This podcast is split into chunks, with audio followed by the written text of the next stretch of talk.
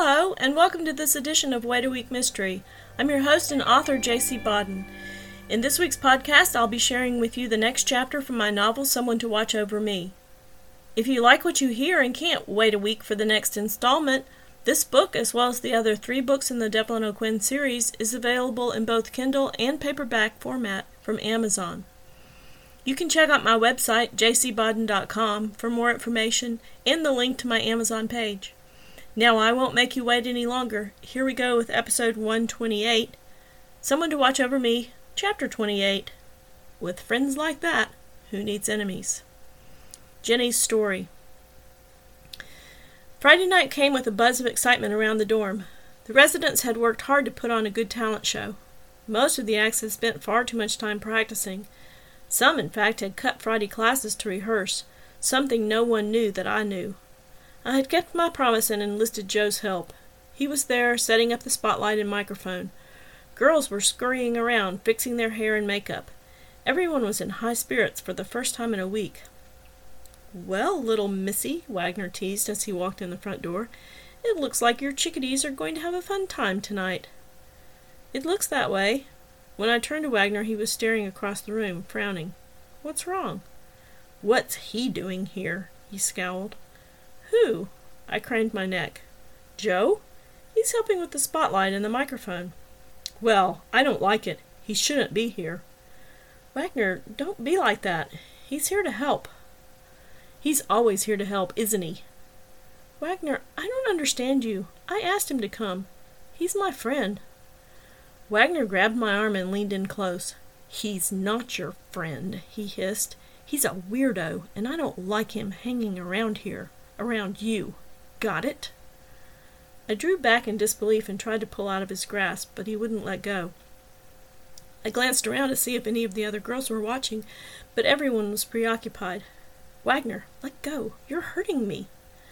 Seconds passed and Wagner was still glaring at me and wrenching my arm. If anything, he gripped it tighter. "Stay away from Joe Haliday," he said through clenched teeth. I tugged again on my arm and felt his weight shift toward me. Then I twisted and stepped forward, putting my leg behind his knee. Surprised and off balance, he went down, sitting hard on the floor, landing with a loud oof. I stood over him, now free of his grasp, and rubbed my arm where he had held me. The bruise was already starting. I shoved my finger in his face and said very slowly and deliberately, "Don't ever do that to me again. Ever. Got it?" Wagner scrambled to his feet, his face crimson, and glared at me. For a moment we held our positions, neither one ready to back down. Then the look on Wagner's face softened and he smiled, as if a switch had been flipped in his head. "Listen, babe, I'm sorry. I get myself worked up sometimes, but it's nothing, really. Come on. You know how I feel about you. Please, forgive me." I was still mad, unable to believe that he had grabbed me like that. "You don't get to treat a woman like that.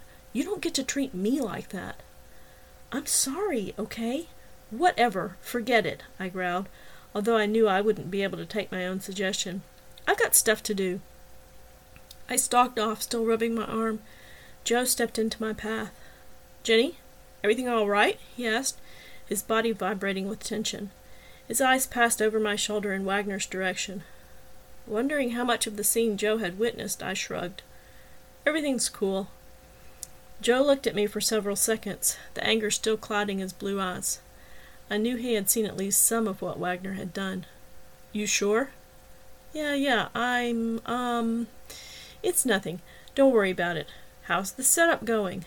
I took his hand and tugged it, pulling him closer. I wanted to change the subject, but I also hoped that Wagner was watching. Joe's eyes flicked down to my hand holding his and back to my face. His softened into a half-smile as he motioned with his free hand to the spotlight. "This is ready to go, but I'm not the best one to do a sound check," he confessed. "Oh, yeah, sorry. I'll see if someone else around here can help you with that." "And Jenny?" Now Joe tugged my hand, pulling me closer and leaning to my ear. He smelled clean and fresh, like he had just taken a shower, and his breath tingled on my skin. "I'm right here if you need me. Don't forget." I looked at his face, the hint of anger around his eyes, and knew that he had seen everything. "Thanks, Joe. Really, thanks. Joe's story. At work the next morning, Joe was trying to ignore his pounding head when Bob, his supervisor, tapped him on the shoulder. "Someone here to see you." Joe turned around. Standing behind the older man was Jenny. "Hey!" Joe, surprised to see her, didn't know what else to say. "Hey yourself," Jenny giggled. The supervisor walked away, shaking his head and mumbling, "Pretty girl comes to see him and all he can say is hey." Joe fumbled with the toolbox before squinting back at Jenny. "Is everything okay?" he said, suddenly worried she had come with bad news. "Oh yeah, everything's fine." Jenny looked around. "So, this is where you work?" "This is where we keep all the tools and stuff, but I usually work someplace else, on campus, you know." Joe winced at his own lameness. He swallowed, wondering why she had come, wondering about her date with Wagner, not daring to ask her. Jenny smiled again. "I came here to ask you a favor." Joe did not hesitate. "Name it." "There's a talent show at the dorm tomorrow night. We've managed to borrow a spotlight and microphone from the theater department, but we need someone to set it up and run it during the show. I was wondering if I could talk you into that." "Glad to." "Are you sure? Because it's on a Friday night and I don't want to interfere with a date." Joe blushed deeply. "Ah, you don't have to worry about that." "Sure?"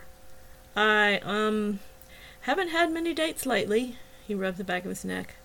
Jenny smiled up at him. "Would you like me to set you up with someone? After all, I know a few girls." "No, no," he answered a little too quickly. "It's okay, really. Thanks for the offer, I guess." A slight frown crossed his face, and he wondered if she was teasing. What time do you need me tomorrow?" "The show starts at 9, so you could be there about 7:30 to help set things up. Is that okay?" 7:30. "I need to bring the truck, right?" Jenny nodded. "You and LaToya, the theater major who's getting the stuff for us, can just run across campus and pick up everything." Joe smiled again. "Okay." "Okay." She fingerspelled the letters as she said them and then turned to go. "I'll see you then," she called back over her shoulder. Joe stood there, watching her leave, until he realized Bob was behind him, staring at Jenny over his shoulder. With another embarrassed blush, he finished gathering his tools and hustled to the truck. That concludes this week's chapter of Someone to Watch Over Me. Thank you for listening. To find out what happens next, please come back for the next episode of Wait a Week Mystery or visit jcbodden.com to order the book. Either way, I hope your wait is a happy one.